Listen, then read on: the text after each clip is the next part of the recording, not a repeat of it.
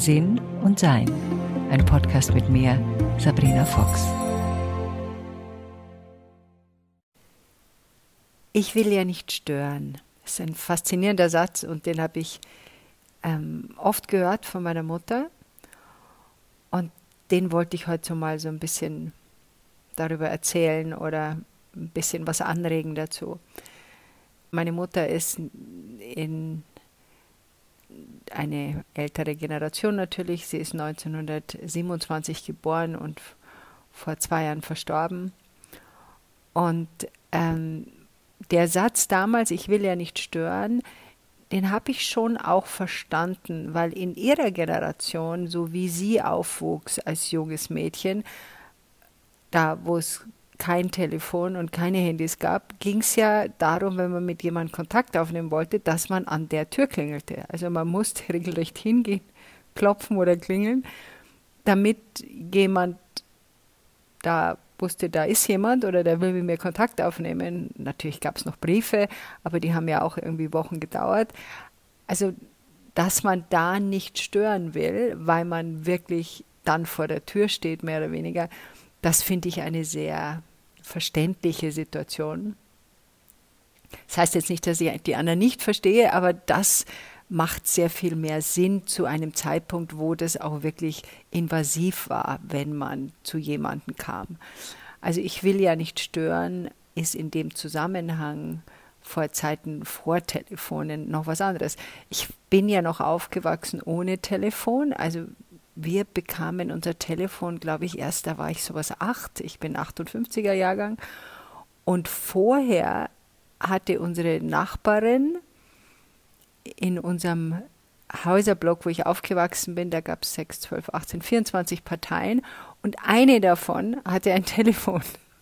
Und dann war es immer so, dass die Leute dann anriefen bei dieser einen Person, die das Telefon hatte, natürlich auch nur im Notfall. Dann wurde das Kind von denen losgeschickt, um bei der Nachbarsfamilie zu klingeln, dass da ein Anruf für sie war. Dann rannte irgendeine Person da an dieses Telefon, sagte irgendwie kurz, ja, okay, dann machen wir das so. Also war so ähnlich so wie im Telegrammstil, wie man früher eben Telegramme verschickt hat. Und da war es auch natürlich so, da wollte man nicht stören. Und äh, auch das war sehr schwierig. Und selbst beim Telefonieren, wie es zwar Telefone gab, aber auch keine Anrufbeantworter, ich weiß noch, ich war, glaube ich, 22, da habe ich mir meinen ersten Anrufbeantworter kaufen müssen, weil ich als Fotografin gearbeitet habe, als Freiberufliche. Und der hat, glaube ich, 800 Mark gekostet, wenn mich nicht alles täuscht. Und das war ein Haufen Geld. Und äh, dann hat man sich welche aus Amerika geholt, die hat man dann eingesteckt und die sind dann explodiert, aber das ist eine andere Geschichte. Übrigens wollte ich noch sagen, es wird bald auch wieder Podcasts geben, die jetzt nicht solche tieferen Themen haben, sondern ich werde irgendwann mal einen Podcast machen über ein Hoch auf den Teppich nur, dass ihr das schon mal gehört habt. Auf den freue ich mich dann auch, wenn ich ihn dann mal machen kann.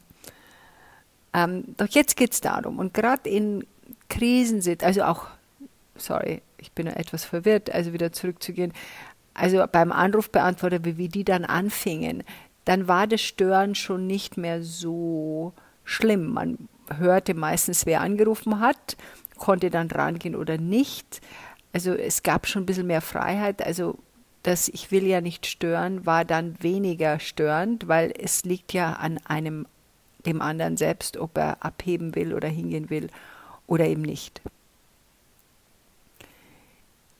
In der jetzigen Zeit, wenn wir mit Handys und SMS und alle möglichen äh, und Emojis und alle möglichen sogar nur ein Zeichen schicken können, nicht einmal ein Wort aussprechen müssen, ähm, ist es natürlich sehr viel einfacher, auch mal in Kontakt zu bleiben oder kurz mal eine Nachricht zu geben.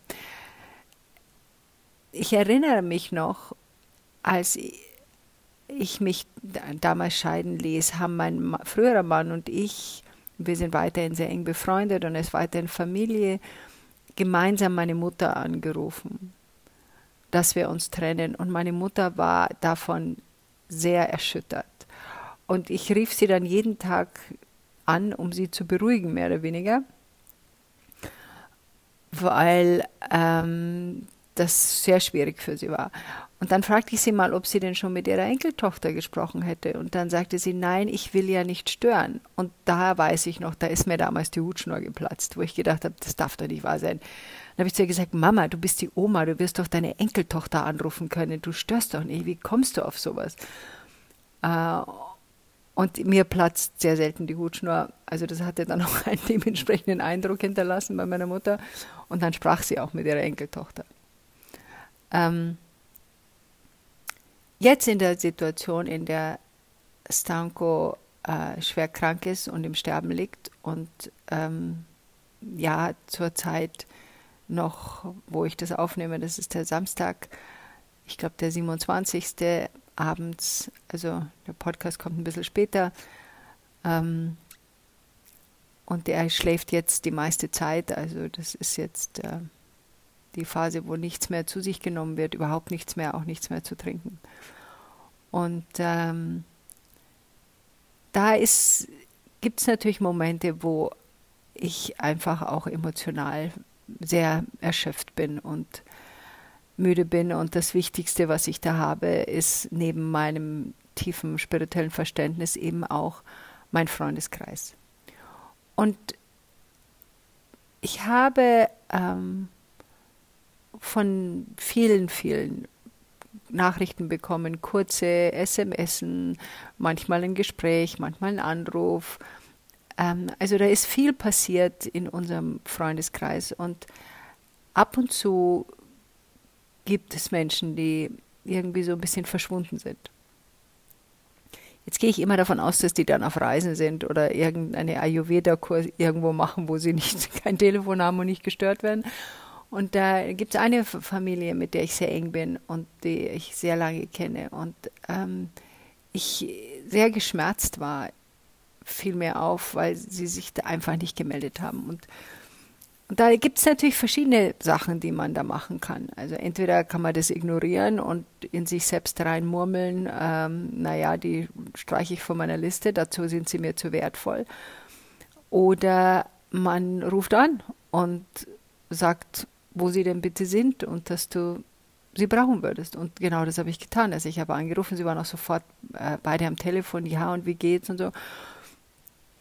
Und äh, dann habe ich gefragt, dann habe ich gesagt, wo, seid ihr auf Reisen gewesen? Und sagen sie, nein, nein, sie waren hier. Und dann habe ich gesagt, warum meldet ihr euch nicht?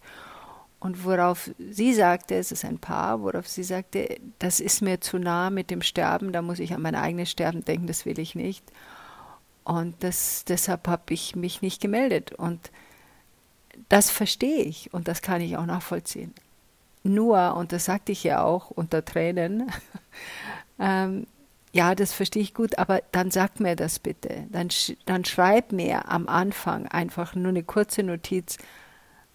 I'm sorry, ich kann leider keine Unterstützung sein, weil das Thema mir so schmerzlich, unvertraut, da will ich nicht hinschauen, das mag ich nicht, das kann ich nicht, das will ich nicht, dann weiß ich das. Aber so ganz verschwinden, glaube ich, ist schade. Also wenn, wir haben ja alle in unserem Leben irgendwann mal Situationen, wo wir Menschen haben, die durch schwere Zeiten gehen. Sei es entweder ihre eigene Krankheit, sei es, dass sie jemanden begleiten, sei es, dass sie ihren Job verloren haben, sei es, dass irgendwas ist, und oftmals zögern wir anzurufen oder uns zu melden, weil wir keine Lösung haben. Wir brauchen aber keine Lösung. Das ist, wird, ist nicht von uns gefordert. Das braucht keiner. Die Leute finden ihre Lösung schon selber. Was es braucht, ist einfach nur das Dasein. Das, das, äh, das Wissen, dass da um einen herum die Freunde und die Familie ist, die sich meldet und die Interesse hat an dem, was da gerade mit dir ist und mit denen man auch ab und zu mal weinen kann und mit denen man auch traurig sein kann. Und das sind Erlebnisse, die man dann einfach teilen darf. Und die Traurigkeit hält ja nicht ewig. Das habt ihr jetzt gerade an meiner Stimme ja auch wieder gehört.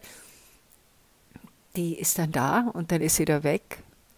Und dann beruhigt sich das System wieder weil natürlich in so einem Fall wie jetzt bei meinem liebsten Stanko die Abschiede so häufig sind, weil es immer mal wieder so aussieht, als ob er geht und es dann eben immer mal wieder einen Abschied gibt und immer mal wieder diesen Abschiedsschmerz, den natürlich auch die Kinder erleben und engste Freunde erleben.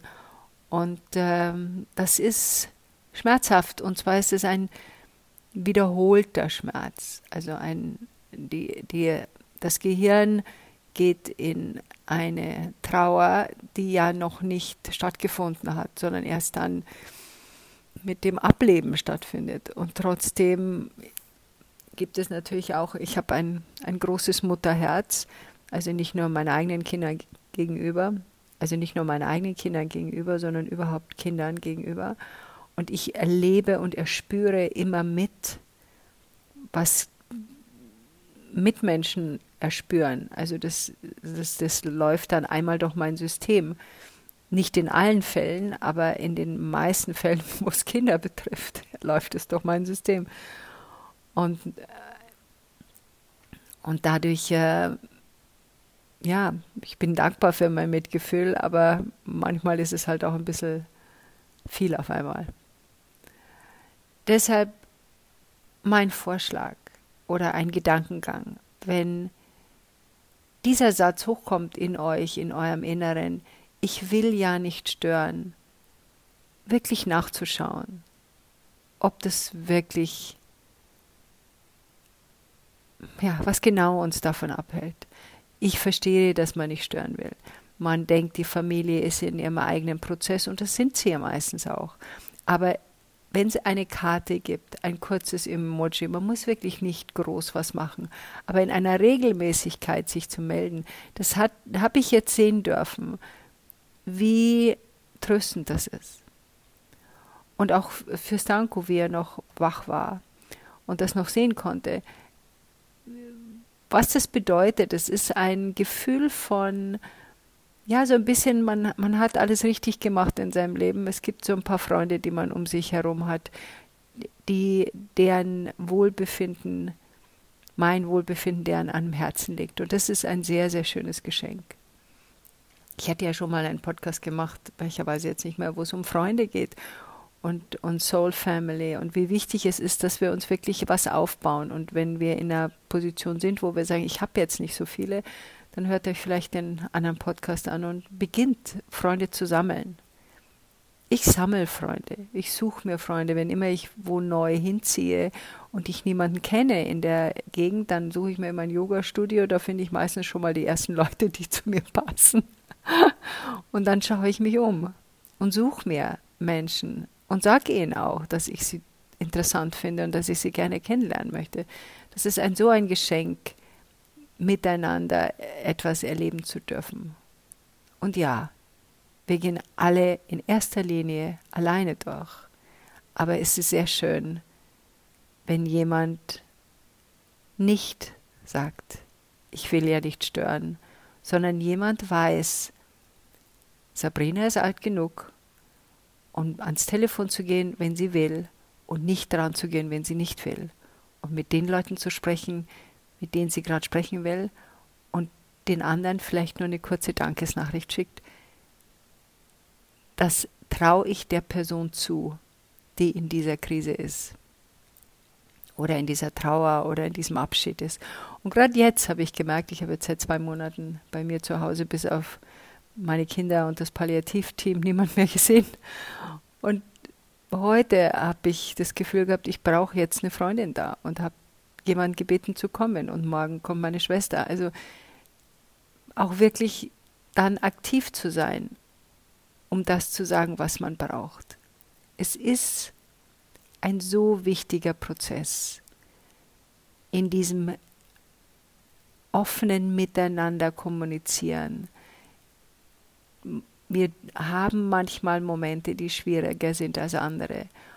Und das mitzuteilen ist einfach wie ihr schon wisst, die Seele mag keine Geheimnisse. Das ist ein schönes Geschenk.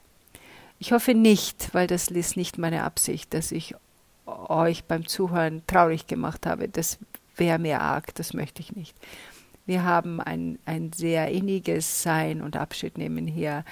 Es ist nur wie alle Abschiede nach einer Weile einfach sehr anstrengend.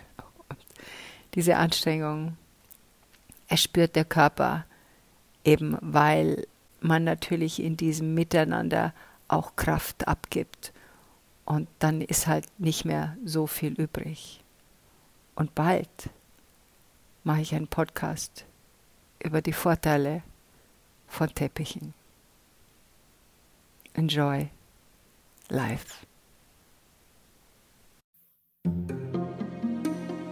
Weitere Informationen über Sabrina, ihre Bücher und Online-Kurse findest du auf sabrinafox.com und sinnsucher.de.